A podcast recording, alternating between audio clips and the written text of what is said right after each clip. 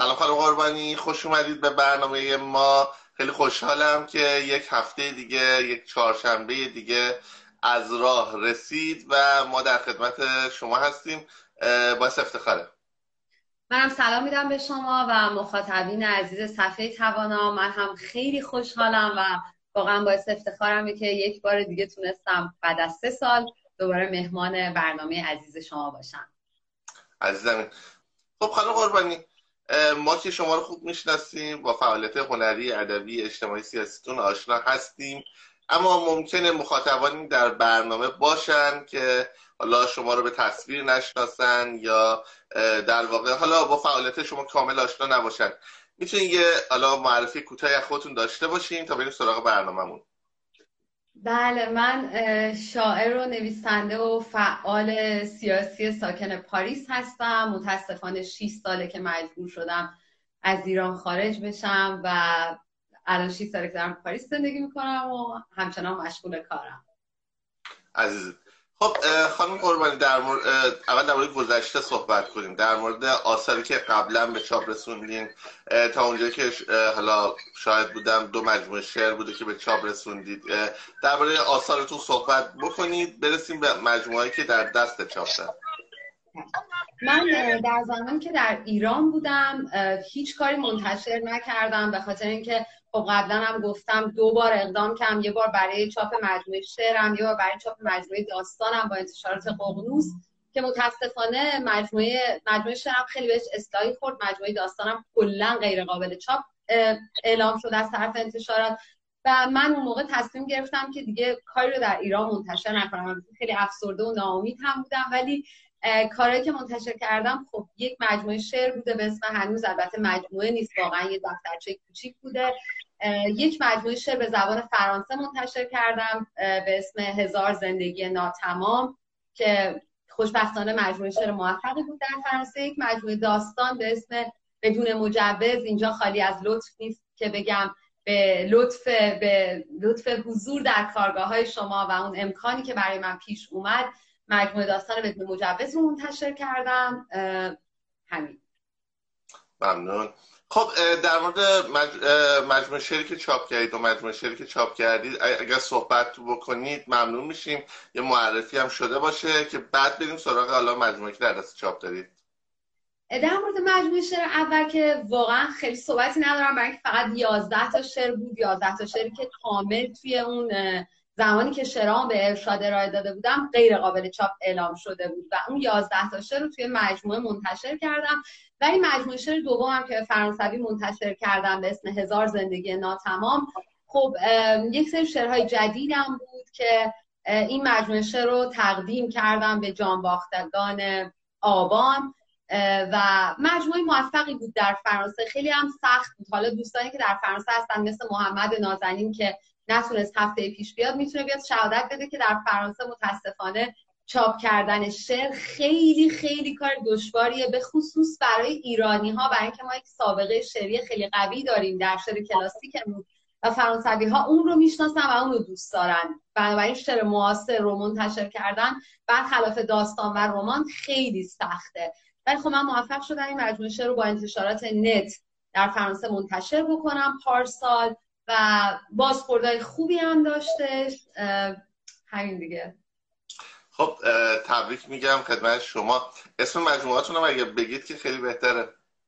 بله اولین مجموعه شرم اسمش هنوز هست. این مجموعه دوم به فرانسه اسمش هست نید بی این شوه یعنی هزار زندگی ناتمام. و مجموعه داستانی که منتشر کردم بدون مجوز. خیلی عالی خیلی هم عالی. خب من می‌دونم که در واقع مجموعه شعر و داستانتون در ایران هم قابل تهیه است درسته؟ متاسفانه مجموعه شعری که به فرانسه چاپ شده به خاطر قراردادی که با ناشر دارم نه برای اینکه اجازه نداد که فایل پی دی افش حتی به فارسی اجازه نداد که بذارم روی اینترنت ولی مجموعه شعر هنوز چون با ناشر ایرانی چاپ شده فایل PDF ش روی اینترنت هستش مجموعه داستان بدون مجوز هم قراردادی که من با ناشر داشتم یه قرارداد 6 ماهه بود و بعد از 6 ماه این اجازه رو داشتم که فایل PDF رو بذارم توی کانال تلگرامم و توی اینترنت و خوشبختانه فایل PDF ش موجوده برای دانلود توی ایران. مرسی ازتون ممنون. خب مجموعه در دست چاپ در اونا صحبت کنیم. من خیلی خوشحالم برای اینکه وقتی که سه سال پیش که با شما توی همین live بودم قول دادم که مجموعه شعرم به فرانسوی منتشر بشه و در مورد مجموعه داستان بدون مجوز حرف زدم و خوشحالم که امروز که دارم باتون حرف می‌زنم این دوتا کار رو انجام دادم. اما حالا یک رمان در دست انتشار دارم که باز اینجا خالی از لطف نیست که تشکر بکنم از کمک های شما. و این رمان هم رومانیه که من روش حدود چهار سال کار کردم. البته نتونستم پیوسته چهار سال روش کار بکنم ولی اتفاق خوبی که برام افتاد در چند ماه گذشته هفتش ماه گذشته بخشی از این داستان رو برای یک نهاد حمایتی که مال وزارت فرهنگ فرانسه هستش بخشی از این رمان رو فرستادم و بعد موفق شدم یک بورس شیش ماهه بگیرم. توی این دوره بورس شیش ماهه که مجبور نبودم به خاطر غذا و دون در آوردن و اجاره خونه کار دیگه ای بکنم موفق شدم که بالاخره این رومانی رو که چهار سال روش هی رفته بودم و برگشته بودم رو تموم بکنم و الان که دارم با شما صحبت می‌کنم توی مرحله بازنویسی نهاییش هستم یعنی دارم تصدیح می‌کنم دوباره خونی می‌کنم و فکر می‌کنم که بتونم تا خوشبینانه البته اگه نگاه کنم تا آخر سال 2022 منتشرش بکنم. اول به فرانسه منتشر میشه و بعد با همون ناشر فرانسوی به فارسی هم منتشر میشه. چقدر عالی. من در واقع اون دفعه قبل که با هم دیگه صحبت کردیم چند سال پیش بود در مورد مجموعه شعر, و داستان شما صحبت کردیم که در دست چاپ قول انتشارش شما گرفتیم و الان چاپ شده که مجموعه خوبی هم بوده. من شخصا به عنوان یک مخاطب نه به عنوان حالا الان کسی که کارگاه ادبی چهارشنبه رو اداره می‌کنه این مجموعه رو خوندم دوست داشتم حتی در صحبت کردم. فکر کنم یک جلسه نقد آنلاینی هم بود که برگزار شد. اومدم راجع به مجموعه داستانتون صحبت کردم و واقعا مجموعه که ارزش صحبت داره. حالا این مجموعه در رمان جدید کی قراره به چاپ برسه که ما منتظرش باشیم؟ شما که همیشه به من لطف داریم و واقعا در مورد اون مجموعه داستان که خیلی من سورپرایز شدم خیلی شوکه شدم از از زمانی که ناشر گذاشتش برای فروش که خوشبختانه ناشر طوری کار می‌کرد که مجموعه تو ایران هم قابل دسترسی بود. یعنی دوستان می‌تونستن کتاب رو بخرن. تا زمانی که فایل پی دی افش رو گذاشتم توی کانالم خیلی پیام های خوبی گرفتم و باز هم می‌خوام تشکر بکنم. به خاطر اینکه اگر حضورم در کارگاه شما نبود قطعا این مجموعه داستان شکل نمی‌گرفت و منتشر نمی‌شد. اما رمانم واقعا هیچ تاریخ دقیقی براش ندارم. برای اینکه هنوز نت هنوز دارم هی سبک و سنگین می‌کنم که با کدوم ناشر فرانسوی کار بکنم برای اینکه کتاب رو برای چند تا ناشر فرستادم و خوشبختانه برای همه ناشرایی که فرستادم ازشون جواب مثبت گرفتم. ولی حالا باید انتخاب بکنم که ببینم با مترجمی که می‌خوام کار بکنم کدوم ناشر قبول می‌کنه که باش قرارداد ببنده کدوم ناشر شرایط بهتری برای من داره. برای اینکه من برام مهمه که کتاب حتما بعد از حداقل بعد از چند ماه فایل پی دی به فارسی منتشر بشه. و حالا دارم این کارا می‌کنم ولی میگم خوشبینانه فکر می‌کنم تا آخر سال 2022 منتشر بشه. امیدوارم. حالا اگرم نشه 100 درصد تو 2023 منتشر میشه.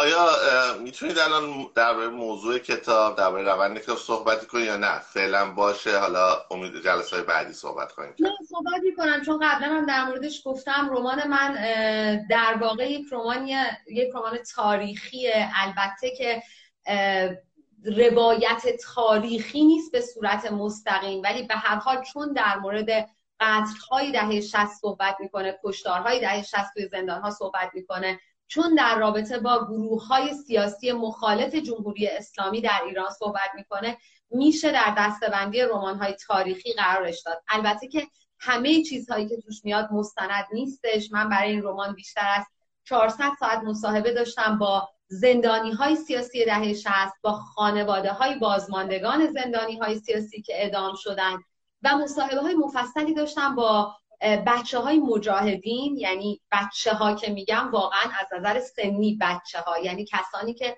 کودک سرباز بودن در کمپ های مجاهدین. با اونها هم خیلی مصاحبه های مفصلی داشتم. رمانم چهار تا راوی داره. یکی نجوا دختریه که مادرش رو توی ادام های دهه 60 از دست داده. یکی امیر پسریه که کودک سرباز بوده در دوران مجاهدین. یک بازجو که در واقع که از شخصیت های اصلی کتاب هستش به اسم عباس و راوی چهارم در واقع مادر نجوا هستش و نامه ها و روایت هایی که ما از زندان می‌خونیم که به دست نجوا رسیده. اگر بخوام خیلی کلی بگم تم کلی این رمان در مورد انتقام هستش و خشم و عشقی که شخصیت های کتاب به وطنشون و به همدیگه دارن. مرسی از شما. در واقع پس داستان کار fiction کاملا. یعنی به صورت مستند نیست که حالا اون کشش داستانی نداشته باشه. نه کاملا داستانه و اون fact هایی هم که من اووردم هیچ شخصیت واقعی در این کتاب وجود نداره و ممکنه مثلا من از یک نفر یک چیزی شنیده باشم که توی زندان بوده برای من تعریف کرده باشه. خب من حتما اون رو وقتی برام جالب بوده در کتابم استفاده کردم ولی فقط همین رو گرفتم و ممکنه از ده تا شخصیت ده تا چیز رو به هم پیوند داده باشم و در یک شخصیت استفاده کرده باشم. حالا قربانی شما خوشبختانه چندین وجه مختلف دارید. حالا فعلا وجه ادبیتون رو پیش بگیریم فعلا در شعراتون داستاناتون صحبت کردیم. بریم سراغ در واقع محتاب قربانی ترانه سرا. می‌دونم که با چند تا خواننده مختلف کار کردید. تجربه موفقی هم بوده کارهایی بوده که بعضیش هم گل کرده. درباره تجربه همکاریتون با خواننده ها کاری که کردید کاری که خواهید کرد اگر اونا هم یه صحبتی برای ما بکنیم ممنون میشم.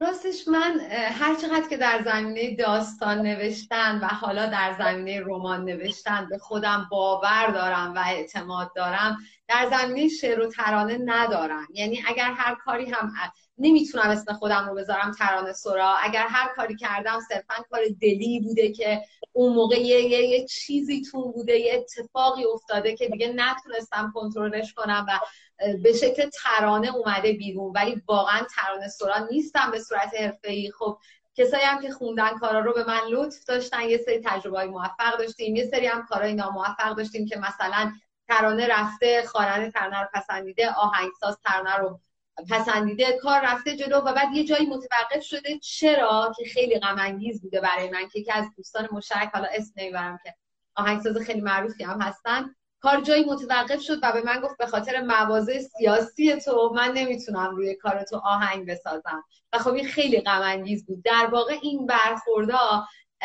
حالا من دو تا وجه داره. یکی اون, اون که به خودم اعتماد ندارم و می‌دونم در این راه باید شاگردی بکنم در راه ترانه نوشتن. ولی یک کمی برخورده هستش که به حال آدم ناامید می‌کنه و تو میگی که خب ولش کن دیگه. برای, برای چی منتشر بکنم یعنی من خیلی ترانه نوشتم ولی اصلا منتشرشون نمی‌کنم. همینجوری گذاشتمش هستم. بله متاسفانه حالا مارکت موزیک ما هم دچار مشکلات اساسی هستش. یعنی حالا در زمینه های مختلف چون بخش از مارکت که به سمت ابتزال پیش میره. یعنی ما هر روز شاهد آثاری هستیم که منتشر میشه. و سلیقه مخاطب رو داره خراب می‌کنه. حتی خواننده مطرح حتی خوانندهایی که یک روزی موسیقی متفاوت خوب متحد اجرا می‌کردن روز به روز دارن به سمت ابتزال ابتزال نه حالا به معنی اینکه میگم حالا نمی‌دونم کلمه رکیک باشه یا نه نه من به اینها ابتزال نمیگم. بلکه دقیقا به معنی واقعی در واقع به خدایی کلمه در واقع مورد بعض واقع شده چیزی که پیش پا افتاده است. چیزی که در واقع به اون افول در واقع دم دستی ترین نوع ترانه دارن پیش میرن که نمونهش هم بسیار داریم. حالا اصلا نمی‌خوام با آوردن مستاخ محدود کنم این صحبتم رو. از اون ور داره به این سمت میش میره. یعنی ما هر روز شاهد هستیم که خود حتی خواننده ها حتی آهنگسازا فشار میارن به من ترانه سرا حداقل حالا به عنوان یه عضوی از این گروه. و میگن که در واقع این ترانه دشواره این ترانه خاص پسنده این ترانه سنگینه و سعی کن اینجوری اینجوری اینجوری بنویسی خیلی واقعا دردناکه که به جایی که هنرمند به جامعهش جهت بده در واقع داره جامعه اونم چیپترین بخش جامعه که مثلا نمی‌دونم وحید خزایی و امثال هم رو میره فالو می‌کنه به هنرمند و هنرمندان بزرگ ما دارن جهت میدن.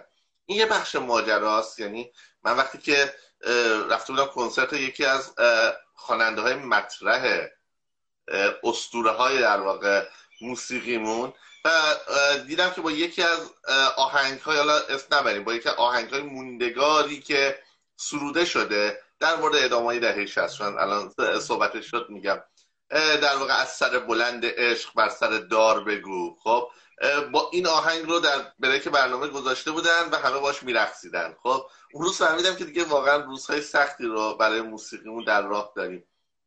اما بگذاریم از این بحثا. یه بخش دیگه هم در واقع همین لابی ها و یار و یار کشی ها هست که مثلا حالا من خودم خودم مثال می‌زنم خود نوعیم رو. من با خواننده هایی که همکاری می‌کنم با خیلی هاشون لحاظ سیاسی با هم تفاوت نظر داریم. تفاوت نظر داریم. اما اما تا وقتی که اون خواننده در خدمت دیکتاتوری نباشه در خدمت جمهوری اسلامی و اون سیستم نمی‌دونم وابسته به مؤسسه اوج نباشه وابسته به نظام نباشه در یه جلسات مشکوک شرکت نکنه دیگه خودتون می‌دونید دیگه خود نمی‌خواد وارد مستاقا بشیم. تا وقتی که در واقع یه آدمی باشه که داره مسیر طبیعی خودش رو طی می‌کنه به هیچ گروهی وابسته نیست. یا اینکه اگر مثلا حالا در خارج از ایرانه تفاوت نظری با من داره مثلا حتی تفاوت نظر عمده سیاسی با من داره. یعنی مثلا اعتقاد داره که جمهوری اسلامی وقتی که بره باید به این سیستم مثلا کشور ایران اداره بشه که با نظر من فرق داره. ما تا, تا وقتی که این همکاری همکاری سالمه تا وقتی که این همکاری نمی‌کنیم همدیگر رو به اون سمتی که دلمون می‌خواد هدایت کنیم. بلکه واقعا به یه معنی واقعی همکاری اتفاقی نمیفته و خیلی تلخه که به شما بیان بگن من با موضع سیاسی شما مشکل دارم. پس همکاری نمی کنیم شما با ترانه سر کار داری و با اینکه اون آدم یه آدم آزاد است. ترانه که حتما خوب بوده که پسند کردی و وارد این حوزه شدی و در مورد آزادگی شما هم که شکی نیست بالاخره کسی بودید که در تبعیدید از ایران خارج شدید. خیلی تلخه واقعا. بله متاسفانه. خب بریم سراغ بحث بعدی. در مورد همین تبعید صحبت کنیم. خب محتوب قربانی توی ایران زندگی می‌کرده. با تمام مشکلات یک زن ایرانی داره. یعنی دو بخش داره. یه ایرانی که کلا در ایران تحت آزار و اذیت هست. امروز می‌بینیم خبرهایی که مثلا همین روزها مخابره میشه. آدم ها رو به جرم دینشون مثلا بهایی بودن. آدم ها رو به جرم قومی که هستن حالا اقوام مختلفی که تحت فشارن تحت آزارن. آدم ها رو در واقع به جرم میگم حالا لباسشون به جرمی که مثلا یه خانمی روسری نداره فلان نداره. در واقع هر ایرانی که در ایران زندگی می‌کنه حتی اگر این مشکلات رو هم نداشته باشه یک فرد کاملا از دیدگاه جمهوری اسلامی نرمال کاملا باشه اون چیزی که جمهوری اسلامی می‌خواد حداقل اینه که تحت فشارهای اقتصادی شدید قرار داره که این فشارهای اقتصادی به غیر از این سری آقازاده ها و مسئولین حکومت همه رو داره در بر می‌گیره. یعنی شما حتی اگر یه آدم عادی جامعه باشی و به هر چیزی که می‌خواد جمهوری اسلامی در واقع تن داده باشی باز هم این فشار اقتصادی هی داره سراغ تو میاد و روز به روز بیشتر میشه. از اون اون وضعیت یک طرف و یه طرف هم یک زن باشی. یعنی از خونه که میای بیرون برای پوشش تو بدن تو برای هر چیز تو تصمیم بگیرن قوانین نابرابر باشه از دیه گرفته طلاق گرفته ارث گرفته شهادت گرفته و در کتاب مذهبی نوشته شده باشه که حق دارید زنانتون رو کتک بزنید. زنان در حکم کشتار شما هر گونه که می‌خواهید در اونا وارد بشید. در چنین کشوری زندگی کردن با یه دشواری های زیادی روبروه. اما آیا محتوب قربانی فقط به خاطر این دشواری های کلی تصمیم گرفته که از ایران خارج بشه یا نه؟ فشارهای بیشتری بوده اتفاقهای بیشتری بوده و چی میشه که تصمیم میگه در یه دوراهی موندن در وطن و اومدن به قربت دومی انتخاب کنه؟ نه واقعا واقعا به خاطر این فشارهای کلی نبود. برای اینکه همه ماها سالها با این فشارها داشتیم زندگی می‌کردیم. حالا من به عنوان یک اکتیویست مبارزه هم می‌کردم. ولی و پاش وایستاده بودم با وجود دستگیری ها با وجود بازداشت ها با وجود تاوان هایی که دادن با وجود اینکه از کاری که بهش علاقه داشتم اخراج شدم تئاتر کار می‌کردم از صحنه تئاتر کنار گذاشته شدم به خاطر اینکه یک سری مصاحبه هایی داشتم که حالا فیلماش تو فضای مجازی هست و اتفاقایی که خیلی بازشون نمی کنم هیچ وقت جایی چون هنوز صحبت کردن ازشون برام خیلی خیلی سخته. ولی با همه این فشارها ایستاده بودم و داشتم مبارزه می‌کردم و سعی می‌کردم که زندگی بکنم. اما یک جایی رسید به یک جایی رسیدم. یعنی حتی ادبیات که برام مهمترین چیز در زندگیم هست تنها هدف و دلیل زندگیم هست رو باعث نمی‌شد چاپ نکردن کتابم سانسور این که نمی‌تونستم آزاده بنویسم آزادانه بنویسم باعث نمی‌شد که بخوام از ایران بیام بیرون. به خاطر اینکه حالا خیلی از دوستانم به من میگن که تو تو دیوانه ای تو عقلت نمی‌رسه. ولی من واقعا دیوانه وار عاشق اون سرزمینم. عاشق همه چیزشم بد و خوبش. اما یک جایی رسید که دیدم دیگه زندگی دخترم داره به خطر میفته و چون خودخواهانه تصمیم گرفته بودم برای نجات خودم مادر بشم و همیشه احساس گناه می‌کردم احساس مسئولیت می‌کردم که من این بچه رو به خاطر خودم به دنیا آوردم. اونجایی که دیدم ترمه وقتی سر من رو شکوندن توی اون مراسمی که تو کیش رفته بودم خب ترم دوچار لکنت زبون شد. خیلی دوچار حال بدی بود و مدت ها طول کشید. یعنی ما پیش روانشناس می‌رفتیم ولی هیچ فایده ای نداشت. اونجا بود که بعد از اینکه شکایت کردم و به هم گفتن که من چهار سال و نیم حکم حبس تعذیری داشتم و اونجا به من گفتن که حبس تعلیقی میشه و اصلا تو غلط کردی اومدی از این آدم شکایت کردی. فلان بیا برو زندان تا بعدا به شکایت رسیدگی بشه. اونجا تصمیم گرفتم که از ایران بیام بیرون به خاطر اینکه و خیلی تصمیم سختی بود. خیلی یعنی واقعا بدترین لحظه زندگی بود ولی به خودم گفتم که وقتی که تو این بچه رو به دنیا آوردی حالا حداقل باید زندگیشو نجات بدی و مسئولی. و اصلا معتقد نبودم که بچه من تافته جدا بافته است و باید بیرون از ایران زندگی بکنه ولی یه جوری شده بود که دیگه اونجا احساس امنیت و آرامش نداشت و داشت زندگیش از دست می‌رفت. بنابراین اومدم از ایران بیرون. پس در واقع حبس تعلیقی بود که داشت به تعذیری تبدیل می‌شد و مجبور شدیم به خاطر که اگه می‌رفتین زندان بچه رو کی می‌خواست نگه داره واقعا؟ شرط بله برای که اصلا دیگه همه چیز به هم میری حتی اگر زندان نمی‌رفتم حتی اگر این فقط یه تهدید بود دختر من دیگه اونجا احساس امنیت نمی‌کرد با اتفاقی که برای من جلوی چشماش افتاد وقتی که پنج سالش بود و شما تصور کنید یه بچه پنج ساله که مادرش همه چیز زندگیشه. تو بغل من منو با سر صورت خونی می‌دید و بعد ما رفتیم دادگاه. من مجبور شدم ترمه رو با خودم ببرم دادگاه و اونجا قاضی به من گفتش که تو غلط کردی تقصیر تو بوده تو بیهجابی تو ضده تو در مورد خمینی شعر گفتی تو جواب این آدم رو دادی. و خب من به بچم هیچی نمی‌تونستم بگم. یعنی دیگه, دیگه تنها راه این بود که برش دارم و بیارمش بیرون از امیدوارم که این اتفاقای تلخ برای هیچکی تکرار نشه. واقعا روزهایی در ایران بیاد که اصلا اگه کسی هم از ایران خارج میشه برای تفریح باشه برای لذت باشه برای تحصیل باشه حالا حتی اینقدر دانشگاهمون خوب باشه که یعنی دانشگاهمون خوب هست ولی دانشگاه جو فرهنگیش نظام کاریش همه چیش آینده شغلیش خوب باشه که اصلا کسی لازم نباشه که از ایران خارج بشه. خب یک سوال از شما دارم یه سوال خدمت شما دارم. ما الان مثلا خب این چند روز در واقع بحث جناب زم روح الله زم توی فضای مجازی بود و در واقع حالا به مناسبتی که بود و این فضا.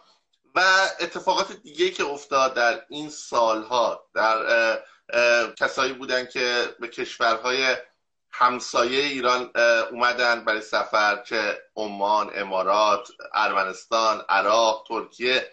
و دزدیده شدن. توسط عوامل جمهوری اسلامی دزدیده شدن و حالا اعدام شدن یا ناپدید شدن. یعنی در جریانی بسیاری دوستان حتی آدم های غیر معروف یعنی آدم هایی که حتی شهرت زیادی نداشتن داخل ترکیه بودن پناهنده بودن یک روزنامه نگار عادی بودن. در کانال تلگرامشون مطالبی رو منتشر می‌کردن حالا در حد اندازه خودشون و یک روز گم شدن یک روز ناپدید شدن.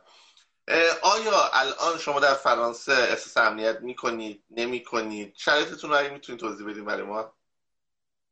واقعیتش رو اگر بخوام بگم نه اصلا. با وجود اینکه به هر حال پلیس فرانسه با کسایی مثل من به دلیل ارتباطم با آمد نیوز و حالا اون داستانه که پیش اومده بود در تماس مرتب ولی آدم احساس می‌کنه که این تماس و این پیگیری ها یه جوری فرمالیته است. اتفاقا چند روز پیش حالا شما اشاره کردید چند روز پیش وقتی که داشتم خبر اون خوشبختانه ترور ناموفق مسیح رو می‌دیدم به این فکر کردم که اگر مسیح ساکن اروپا بود چه اتفاقی میافتاد؟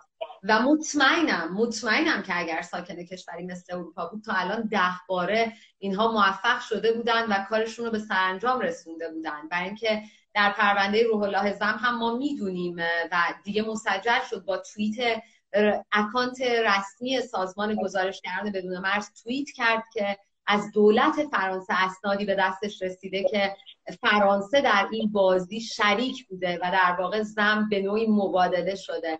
بنابراین چطور آدم می‌تونه اینجا احساس امنیت بکنه با وجود اینکه به هر حال پلیس فرانسه حالا خوشبختانه ظاهرا مستقل از دولت فرانسه و قوه قضاییش با ظاهرا مستقله ولی باز میگم ظاهرا نمی‌دونم اصلا. پس در واقع شما هم تایید می‌کنید چون الان خیلی بحثا داغه. تعارف که نداریم. من به عنوان یک آدمی که حالا اگرچه هنرمندم اما اخبار سیاسی رو هم دنبال می‌کنم سیاسی اجتماعی هم دنبال می‌کنم. به عنوان هنرمندی که باید بدونه در جامعهش چی میگذره و بتونه واکنش نشون بده. وجود من خودم فقط هنرمند می‌دونم. یعنی هیچ وقت فعال سیاسی اجتماعی ندونستم چون اون مقداری که فعالیت سیاسی اجتماعی کردم احساس می‌کنم وظیفه هر هنرمنده. یعنی مثلا اگر مثلا یک در واقع کسی تو خیابون کشته شده اگر تو در مرسیش چیزی ننویسی و بعد مثلا در وصف چشم و لب یار شعر بگی این, این, این مشکل داره این بیماریه این اینه که تو هنرمند نیستی. وگرنه اگر مثلا تو درباره کسی که در خیابون کشته شده وقتی میری خیابون خون رو روی زمین می‌بینی شعر بگی این تو فعال سیاسی اجتماعی نیستی. فقط تو یه انسان هستی یه انسانی که نسبت به اطرافش واقعا واکنش نشون میده. ولی با وجود این خب بالاخره خبرها رو دنبال می‌کنم. یعنی باید آگاه باشم.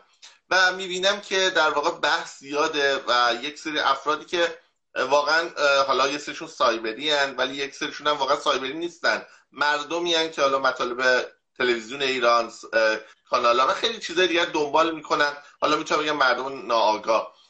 و میان قضیه در واقع ترور مسیح نجات رو انکار می‌کنن. یعنی میان میگن که این قضیه نمی‌تونسته اتفاق بیفته و میگن مگه می‌تونه جمهوری اسلامی بیاد در یک کشور خارجی در یک کشور اروپایی آمریکایی عملیات انجام بده و بیاد مثلا مگه مثلا کشوری مثلا ترکیه نمی‌دونم فرانسه آلمان اجازه میدن که مثلا جمهوری اسلامی بیاد یه عملیاتی انجام بده و چجوری مگه میشه متوجه نشن؟ و دومی که وقتی متوجه بشن هم خب مگه میشه فقط متوجه بشن و دستگیر کنن؟ مثلا طبیعتا خب باید واکنش بسیار شدید و لحنی انجام بدن قضیه رو به سازمان ملل بکشونن. تمام روابط رو از هر جنسی با ایران قطع کنن و یه اتفاق خیلی بزرگ بیفته. یعنی اصلا مگه میشه تو بری توی کشور دیگه امنیت اون کشور رو به خطر بندازی؟ پس شما تایید می‌کنید به نظرتون حالا به عنوان یک فعال اجتماعی سیاسی به عنوان هنرمند که نخه دقیقا این اتفاقات توی اروپا تو آمریکا میفته و حالا در بعضی از جاها امنیت مثل آمریکا بیشتره حتی در بعضی از کشورها کمتره درسته؟ بله حالا میگم آمریکا رو یکم مستثنا می‌کنم ولی در اروپا واقعا اوضاع افتضاح ما حالا بزرگترین مثالش اگر بخوایم بگیم در فرانسه دکتر بختیار بود که بادیگارد داشت و بادیگاردش پلیسای فرانسوی بودن. پسرش جزو بادیگارد ها بود. یا خود روح الله زم. خب من می‌دیدم که این آدم حتی یه قهوه نمی‌تونست بره بیرون بخوره. بادیگارد داشت. یا منی که چرا پلیس فرانسه از چی باید بترسه که بیاد به من بگه در عرض یک هفته در وسط سال تحصیلی که بچه من داره میره مدرسه به من بگی که آدرس تو برای سفارت ایران لو رفته و ما شنود داشتیم و تو در خطری و در عرض یک هفته خونه من رو عوض بکنه. حالا این البته که برای من اصلا نکته مثبتی نیستش. برای اینکه من این رو ضعف دولت فرانسه می‌دونم و من این رو فقط یه پاسکاری می‌دونم. یعنی برای اینکه اگر فردا یک اتفاقی افتاد بگم خب ما ما خونش هم عوض کردیم دیگه. ما به باش در تماس بودیم دیگه. ولی واقعا در کشورهای اروپایی به نظر من ما مخالفین جمهوری اسلامی اصلا امنیت نداریم. البته که قابل مقایسه با ایران نیست. دقیقا می‌خواستم همین رو بگم. یعنی واقعا تو ایران که اصلا مثل یکی از این بازی کامپیوتری خیلی ترسناک از, از خونه که خارج میشی تا سر کار بری برگردی با, با اون شرایطی که جمهوری اسلامی ساخته فکر مثلا یک بازی وحشتناکه. یعنی سر مترو مثلا بابت حجابت نندازن تو ماشین گشت ارشاد. بعد مسیر رو میری اون دزدا و نمی‌دونم ارازل و باش که خب مورد حمایت جمهوری اسلامی هستن. نیان موبایل تو به دزدن ماشین تو چی نکنن نمی‌دونم اسید تو صورتت نباشن. میری سر کار با اون شرایط امنیت کاری که وجود داره. بهت خبر تعدیل نیرو تو ندن. همکارت مورد آزار جنسی تو رو قرار نده رئیست نخواست سو استفاده کنه. یعنی می‌خوام بگم از خونه که را میفتی حراست محل کار نیاد به آرایش گیر بده. یعنی من الان می‌بینم که یه زمانی در واقع این فشار فقط مخصوص خانوما بود. بعد دهه 60 دهه 60 واقعا مشترک بود. من خودم چندین بار به جرم آستین کوتاه و نمی‌دونم یه مارک لباس که حالا سه تا حرف انگلیسی بود منو گرفتن. ولی توی همون در واقع سالها قبل سی سال قبل چل سال قبل. ولی سالها بود که در واقع حداقل آقایون رو رها کرده بودن و فقط فشار رو به خانوما می آوردن دوباره حتی فشار رو آقایون هم مثلا داره میاد. یعنی من می‌بینم که بابت لباس چسب نمی‌دونم حالا نمی‌دونم لباس که از دیدگاه اینا نامناسبه مدل موهایی که نامناسبه دارن در واقع فشار رو به دو گروه میارن. چون احساس می‌کنن که پوشش بهانه خوبیه برای اینکه اون قدرت خودشون رو اعمال کنن بر جامعه. یعنی تو سایه برادر بزرگ برادر رو در زندگیت احساس کنی و اگر بتونن در این حوزه به موفقیت برسن می‌تونن جامعه رو در حالا اشل های بزرگتر کنترل کنن. خب حالا من یه صحبت دارم. اصلا شما به عنوان یه فعال اجتماعی سیاسی آیا با این قضیه هجاب در واقع مبارزه با هجاب که با هشتک های مختلف ایجاد شده الان هم که می‌دونید چندین نفر رو گرفتن به جرم حالا اعتراض به امر معروف و نهی از منکر یا بیهجابی تحت شکنجه قرار دارن دادن با صورت شکنجه شده در جلوی دوربین قرار دادن و شکن... فیلم در واقع اعترافات اجباری رو پخش کردن. آیا شما این مبارزه رو مثبت ارزیابی می‌کنید یا نه؟ مثل در واقع بعضی از مخالفین میگید که نه مردم ما نیازهای مهمتری دارن و فعلا باید در مورد حجاب اجباری سکوت کنیم. من صد درصد موافقم. من با هر مبارزه ای با جمهوری اسلامی موافقم. با مبارزه علیه حجاب اجباری بیشتر موافقم. چرا موافقم؟ به خاطر اینکه معتقدم که هجاب پاشنه آشیل جمهوری اسلامیه. بدن زن پاشنه آشیل جمهوری اسلامیه. یعنی جمهوری اسلامی داره میگه که وقتی شما نمی‌تونی بدیهی ترین نیاز خودت رو داشته باشی ساده ترین نیاز خودت رو داشته باشی تو حق نداری لباس تو اونجوری که می‌خوای انتخاب بکنی. بنابراین غلط می‌کنی بخوای در مورد وضعیت سیاسی کشورت نظر بدی در مورد وضعیت اجتماعی کشورت نظر بدی. خیلی باش موافقم و خیلی تعجب می‌کنم. دوستانی رو می‌بینم که واقعا شوکه میشم. مثلا می‌بینم استوری می‌ذارن که گرونی ها رو دریابید نمی‌دونم خشکسالی رو دریابید اینو در بله همه اینها در ایران وجود داره ولی چه منافاتی داره؟ آیا ما نمی‌تونیم به صورت موازی در چندین مسیر با جمهوری اسلامی مبارزه بکنیم. گیریم که اصلا ما فعالین داشته باشیم که فقط با حجاب اجباری مبارزه بکنن. چه اشکالی داره؟ شما برو فقط با مسئله خشکسالی در مورد مسئله خشکسالی صحبت کن. شما فقط برو در مسئله گرونی صحبت کن. به هر حال این رودهای کوچولو کوچولو یه جایی به هم میپیوندن و دریا میشن و چطور میشه فراموش کرد؟ من هر موقع مبارزه برای حجاب اجباری رو می‌بینم به هما داراوی فکر می‌کنم که خودش رو آتیش زد. چطور میشه فراموش کرد؟ چطور میشه نادیده گرفت و گفت هجاب اولویت زن ایرانی نیست؟ مسئله مسئله هجاب نیست مسئله مسئله بدیهی ترین حق انسانیه که من به بچه خودم که دوازده سالشه جرئت نمی‌کنم بگم تو این لباس رو بپوش این لباس رو نپوش. مگر اینکه بدونم برای یک حالا مدرسه داره میره مثلا چه می‌دونم یه شلوار پاره پوشته تو مدرسه ممنوعه. خب میگم مادر جان متاسفانه تو مدرسهتون ممنوعه متاسفانه ولی حالا اینجوریه دیگه. و به نظر من واقعا مبارزه درستیه و من خیلی باش موافقم و ازش حمایت می‌کنم. واقعا میگم خیلی تلخه که یک استاد دانشگاه یک دکتر بیاد و دیگه به اون جایی برسه که جز تن خودش جز زندگی خودش ابزاری برای مبارزه پیدا نکنه و خودش رو به آتیش بکشه. واقعا جای همادارابی ها واقعا خالی واقعا و چقدر تلخ چقدر تلخ. که اون زمانی که این آدم های بزرگ این عکس ها رو به خرج دادن هیچ رسانه ای نبود. یعنی نه اینترنت بود نه حالا ماهواره بود نه حداقل ماهواره فارسی زبان خب نبودن. و هیچ رسانه ای نبود که این تلاش ها این از جون دقیقا اصطلاح از جون مایه گذاشتن رو به معنی حتی تحت و لفظیش ایشون اجرا کرد. از جون مایه گذاشتن رو پوشش بده. و یک نمادی بشه یک سمبولی بشه برای اینکه بقیه زنها از اون الگو بگیرن. واقعا چقدر تلخ. و امروزم که ما می‌بینیم یعنی نسل نوجوان ما نسل جوون ما فلان خواننده که شبار خواننده حتی زن نه فقط من. فقط شبان روز از زیر کمر می‌خونه و نمی‌دونم از اون روابطش هم با جمهوری اسلامی داره و خودتون می‌دونید دیگه می‌شناسید. در مقابل مثلا اتفاقات کشور ایران سکوت می‌کنه و ولی در خارج از ایران هم داره کنسرت میده زندگی خوبش هم داره. مردم ایران این رو دوست دارن ولی هما دارابی نازنین رو اصلا حتی نمی‌شناسن. و دوست دارن که خیلی تلخه واقعا. و امیدوارم این نسل با همین میگم در واقع فضای مجازی با همین مصاحبه با همین صحبت ها این اسما رو بشنون برن توی اینترنت تو گوگل. اصلا من همیشه تاکید داشتم می‌بینید که اصلا تمام صحبت که شما از شما می‌کنم سوال می‌کنم. یعنی هیچ وقت نظر شخصیم رو نمیگم و هیچ وقت سعی کنم در حضور مهمان ها هیچ جا نگم مهدی موسوی چه عقیده ای داره چه این فکری داره. خودم رو در جایگاه میگم حالا تجاهل العارف در جایگاه اینکه نمی‌دونم قرار میدم یه نمی‌دانم گرایی قرار میدم.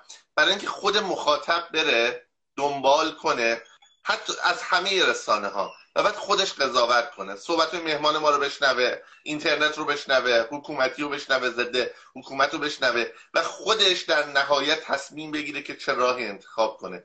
و فکر می‌کنم این نوع در واقع نتیجه گیری هایی که حاصل تفکر تعمق باشه خیلی مفیدتره.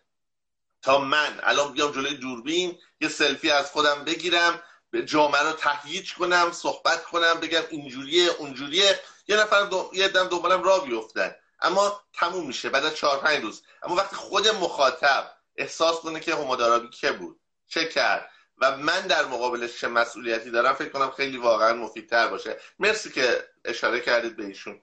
خب برگردیم دوباره سراغ ادبیات. می‌دونید که بالاخره من اول آخر عشقم ادبیات و هنره و میگم از هرچه بگذری سخن دوست خوشتر است. برای آینده چه برنامه هایی دادید؟ اگر نکته ای هست اگر بحثی هست برای ما بگید. و هر در واقع خبری هر ماجرایی برنامه کاری تا دیگه کم کم از شما خدافزی کنیم. چشم فقط قبل از اینکه پاسخ پرسشتون رو بدم می‌خوام بگم که چقدر خوبه واقعا که الان این فضای مجازی و شبکه های اجتماعی به وجود اومده برای اینکه خودتون خوب یادتونه. من هم یادم اون دوره ای رو که ما هر کاری می‌کردیم صدامون توی ایران خفه می‌شد و صدامون حتی به گوش هموطنانمون در داخل ایران نمی‌رسید. یعنی ما دستگیر می شدیم بازداشت می شدیم هر اتفاقی که برامون میافتاد مثل اتفاق هما دارابی که متاسفانه در زمان خودش شنیده نشد. اما حالا خیلی از دوستان خیلی وقتا مثلا انتقاد می‌کنن که آقا فایده این فعالیت های شما در فضای مجازی چیه؟ فایدهش همین آگاهی رسانیه و اینکه به هر جمهوری اسلامی درسته که دنیا باش مماشات می‌کنه ولی الان دیگه در دنیا آبرویی نداره و مهمتر از اون آگاهی رسانیه به نظر من خیلی باید جدی بگیریم به خصوص برنامه های مثل برنامه شما رو که همونطور که گفتین یک طرفه نیستش و آدم ها می‌تونن بشنون تحقیق کنن و خودشون ببینن چی درسته کی راست میگه کی دروغ میگه. به خصوص در نبود رسانه های مستقل که متاسفانه ما نداریم خیلی زیاد. خیلی رسانه های مستقل کم هستن الان. اما در مورد کارهای خودم مهمترین کاری که الان دارم همین انتشار این رمان هستش که چون برام فراتر از یک مسئله فردیه فراتر از اون عشق و علاقم هستش که عمری که زندگی که روی این رمان گذاشتم به خاطر اینکه روایت هایی رو توی این رمان روایت می‌کنم که احساس می‌کنم لازم آدم های دیگه به خصوص غیر ایرانی ها بشنونشون. برای اینکه بتونم به سهم خودم از نسل خودم از نگاه خودم یک شهادتی بدم که چه بر نسل ما گذشته و چه بر ایرانی ها در این 43 سال گذشته. در این حال خوندنش رو منتشر کردنش رو برای ایرانی ها هم خیلی لازم می‌دونم برای اینکه خیلی وقتی با دوستای ایرانی صحبت می‌کردم در مورد مجاهدین به خصوص می‌دونم که بعد از انتشار این کتاب برام درد سرهای زندگیم دو چندان میشه چون همین الان هم بعد از قضیه زن به هر حال مجاهدین با من مشکلاتی داشتن و می‌دونم که درد سرها دو چندان میشه به خصوص اگر کتاب فرانسه در بیاد. ولی مهم نیست چون وقتی با دوستان ایرانی در مورد جنایت هایی که اتفاق افتاد رفتار غیر انسانی که در اون کم ها اتفاق افتاده. کودک سربازها صحبت می‌کنم. خیلی خیلی از دوستان ایرانی هم چیزی در موردش نمی‌دونن. بنابراین برام فراتر از یه مسئله فردیه که این کتاب رو منتشر بکنم و امیدوارم بتونم طوری زندگی بکنم که حالا به حال اینجا خوشبختانه یک سری نهادهای حمایتی کوچولو کوچولو هستش که اگر تو صف وایسی و بخوای فقط توی ادبیات کار بکنی بالاخره می‌تونی زندگی تو بگذرونی. کمان که توی پرانتز بگم الان من مشکلی که دارم اسیستان سوسیالم یعنی دستیار دولتیم به من میگه که نویسندگی که کار نیست. تو اصلا بیجا می‌کنی؟ میگی من نویسندم با وجود اینکه من از این کار پول در بردم. هزینه زندگیمو دارم میدم. بورس گرفتم ولی قبول ندارن. یعنی این هم دوستان بدونن که در فرانسه بر ما فرش قرمز پر نکردن و به من میگه تو برو فروشندش و صندوقدارش رو یه فیش حقوقی ماهانه بیار. نویسندگی که کار نیست. ولی به حال اگر بتونم این کتاب منتشر بکنم امیدوارم که بتونم بعدش به سرعت برم رمان دومم رو شروع بکنم که خب همه چیش برام آماده و مسجله و امیدوارم دفعه بعد که میام تو برنامهتون این رمان منتشر شده باشه و در مورد رمان دومم صحبت عزیزین بسیار و بسیار. من واقعا بیتارف بگم خانم قربانی نازنین که می‌بینم واکنش ها رو فضاها رو و خیلی موقع ها مثلا ناراحت میشم. یعنی من می‌بینم مثلا بعد از ماجرای روح زم نازنین که یادش گرامی واقعا که پیش اومد خب بالاخره شما به عنوان کسی که در واقع آمد نیوز کار می‌کردید تحت شدیدترین آزارها بودید. یعنی از چند جهت. اولا اینکه خب فرض کنید یه همکارتون کشته شده. یه همکار روزنامه نگار کجا؟ یعنی من توی نروژ میگم یه نفر روزنامه نگار بوده و کشته شده. بعد میگن خب حتما مثلا یک فعالیت دیگه ای هم می‌کرده. خب میگم نه فقط روزنامه نگاری می‌کرده. حالا عقایدش با جمهوری اسلامی جای همخوان نبوده. جای حتی با خود من هم همخوان نبوده. من بگم راحت خود شما هم هستید. من خب، خودم آره. من خودم به بعضی از مواضع آمد نیوز نقد داشتم. خودم بسیار صحبت داشتم. اما بالاخره یه روزنامه نگار حق داره. حتی مخالف مهدی موسوی. یعنی بیاد توی خبرگزاریش. علیه من نظراتش رو تا وقتی که دلیل داره برهان داره نظرش رو بنویسه. و حتی اگر اشتباه کنه حتی اگر با دلیل برهان نباشه هیچ جا هیچ جای دنیا غیر از ایران و کره شمالی و چین حالا این سه تا کشور مجازات یک روزنامه نگار زندان های طویل المدت و اعدام نیست. هیچ جای دنیا. این سه تا کشور هست متاسفانه. خب؟ و نکته که وجود داره من سر اون ماجرا انتظار داشتم. الان خب این راحت صحبت کنیم راجع به شما. ببخشید انگار که شما وجود ندارید اینجا. من حقیقت رو احتیاج احساس می‌کنم که الان مهتاب قربانی به عنوان یک بازمانده ای که همکاراش در زندانن به قتل رسیدن و اینا احتیاج به یک حمایت همه جانبه در فضای مجازی داره. یعنی همه ما باید هشتگ بزنیم. از این یک نفر که مونده حمایت کنیم حداقل. نه تنها حمایتی صورت نگرفت بلکه بعضی از دوستان من واقعا حالا بعد که کلمه دوست رو بکنم ولی بعضی دوستان میگم ناگاه الله ناگاه بودن.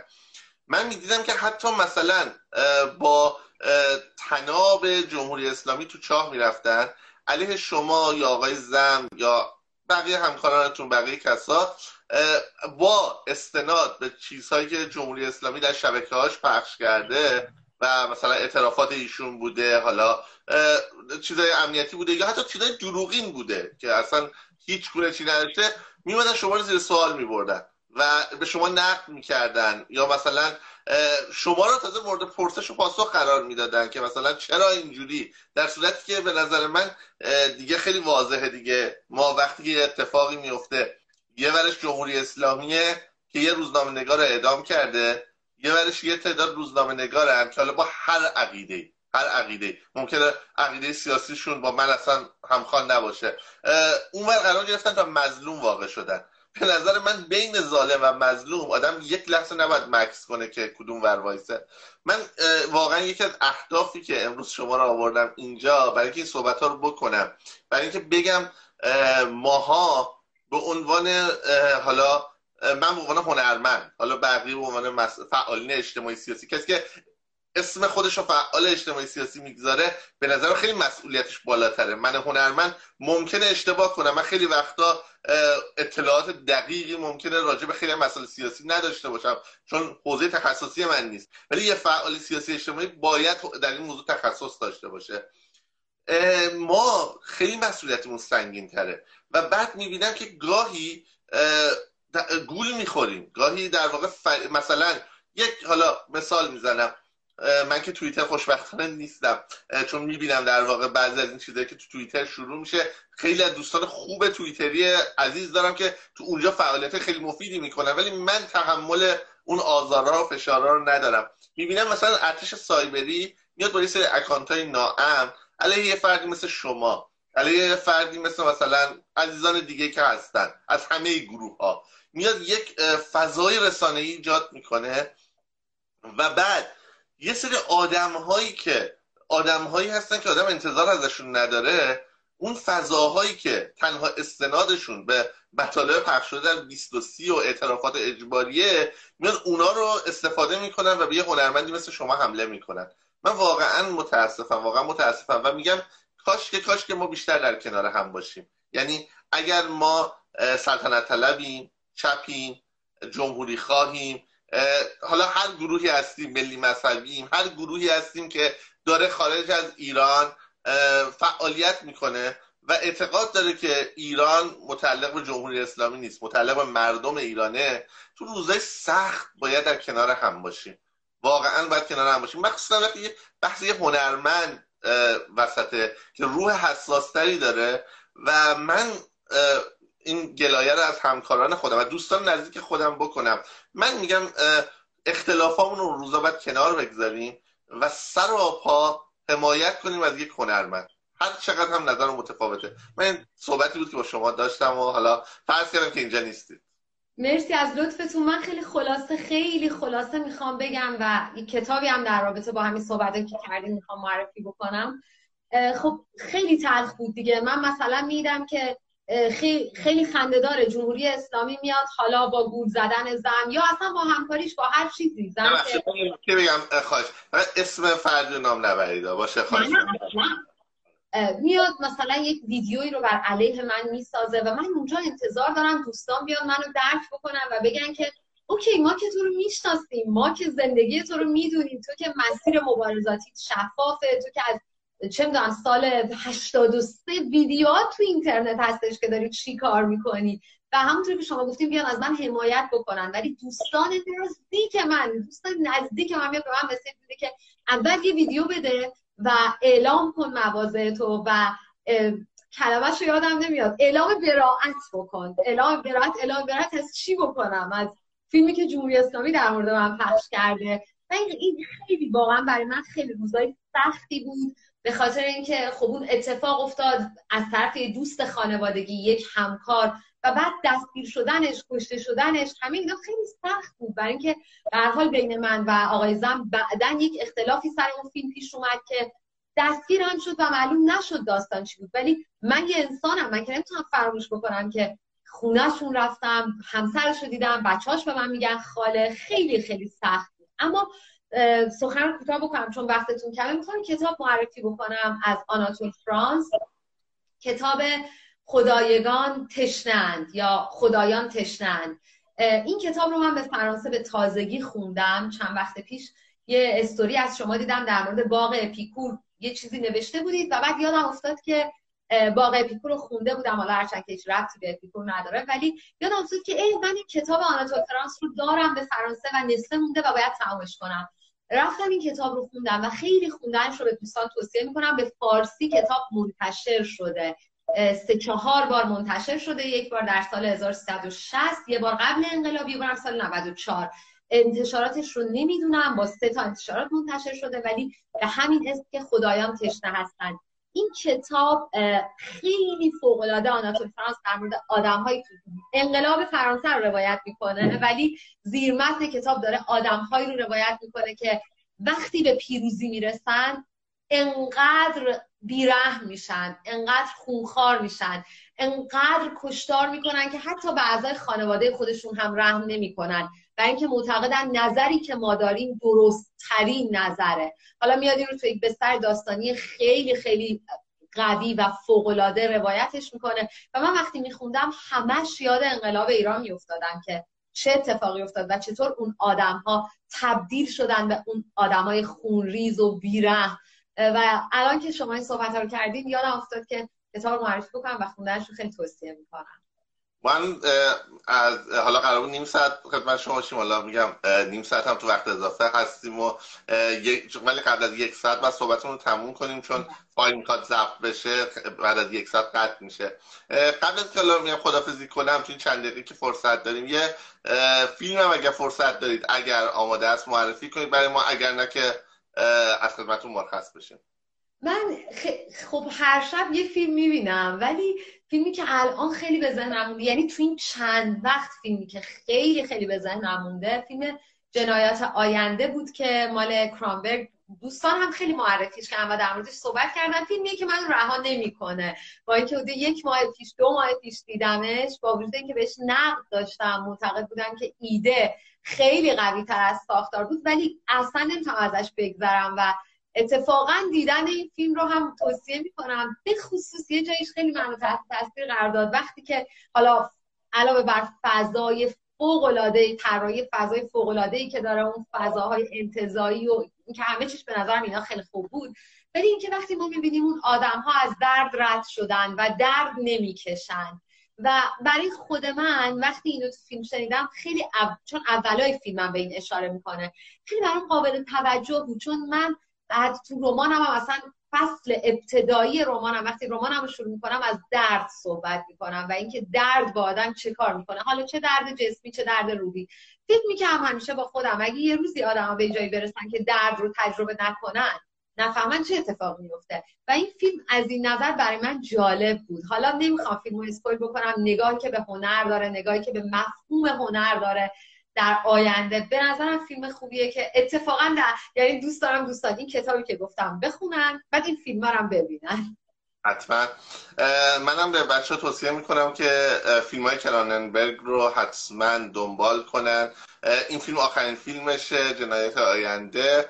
و خب فیلم های خیلی خوب زیادی داره با در کشورهای مختلف ساخته. سالهاست فیلم می‌سازه. فیلماش اکثرا پیشرو بوده.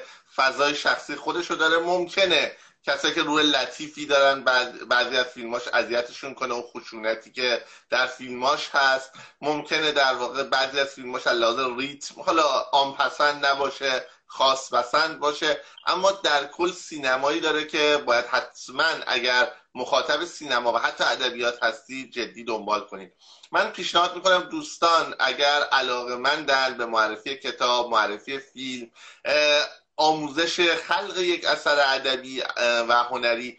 اگر علاقمندن در ادامه برنامه که ما از خدمت خانم قربانی مرخص میشیم و ادامه برنامه رو در در واقع صفحه کلاب هاوسمون در واقع اتاقی که تو اونجا داریم دنبال می‌کنیم توی کلاب هاوس بیان ما رو دنبال کنن وارد اتاق بشن. و اونجا در کنار ما باشن. چون حالا ما اینجا بیشتر در مورد حالا مسئله اجتماعی سیاسی هم صحبت کنیم در کنار هنر. اونجا تخصصی به هنر و ادبیات می‌پردازیم. خود خانم قربانی هم لطف می‌کنن. در کنار ما معمولا اونجا هستن و امیدوارم امروز هم باشی در ادامه برنامه. بله من که حتما با افتخار همه روزها هستم. منم می‌خوام اولا از شما تشکر بکنم. واقعا از لطفی که به من دارین این فرصتی که به من دادین و از صفحه توانا. و می‌خوام یه چیزی رو به دوستان جوونتر بگم و به دوستانی که همسن و سال منم. من خودم یه اعترافی بکنم. قبلا هم گفتم من وقتی جوون بودم اصلا اعتقادی به کارگاه های ادبی نداشتم. متاسفانه. و به خاطر تجربه های بد البته یه وقتی آدم شانس داره آدم های درست و خوب رو پیدا می‌کنه یه وقتی هم شانس نداری و پیداشون نمی‌کنی و میری وارد مسیرهایی میشی که می‌بینی طرف استادی که تو سالها آرزو داشتی از نزدیک ببینیش اسمش رو جرأت کردی بلند بگی و وقتی میبینیش می‌بینی یه طبقات دیگه ای داره و اصلا مسیر کار به جایی میره که تو دل زده و سرخورده میشی. من متاسفانه جزو این گروه بودم و می‌گفتم نه دیگه در کارگاه ادبیات که چه اتفاقی میفته اما واقعا می‌خوام به دوستانی که این live رو ببینم بگم چه اونهایی که جوانترن که خیلی براشون فرصت خوبه. چون اونایی که همسن سال من هم فکر می‌کنن که نه دیگه ما که حالا دیر شده و اینها این فکر رو نکنن و حضور پیدا بکنن در این کارگاه ها من واقعا آموختم واقعا آموختم و خیلی برای من تاثیر داشت حضور در کارگاه شما و خیلی خوشحالم که این شانس رو داشتم و این فرصت نصیبم شد. بازم ازتون ممنونم و هستم در کلاب ممنون لطفتون باعث افتخار نظرات مهربانانه‌تون. و خب فعلا خدمت شما مرخص میشیم. اونجا ادامه برنامه در خدمت شما هستیم. خیلی ممنونم. خیلی ممنونم. با همرسانی کامنت و like اتون. به گسترش آگاهی کمک کنید. دکمه subscribe یادتون نره.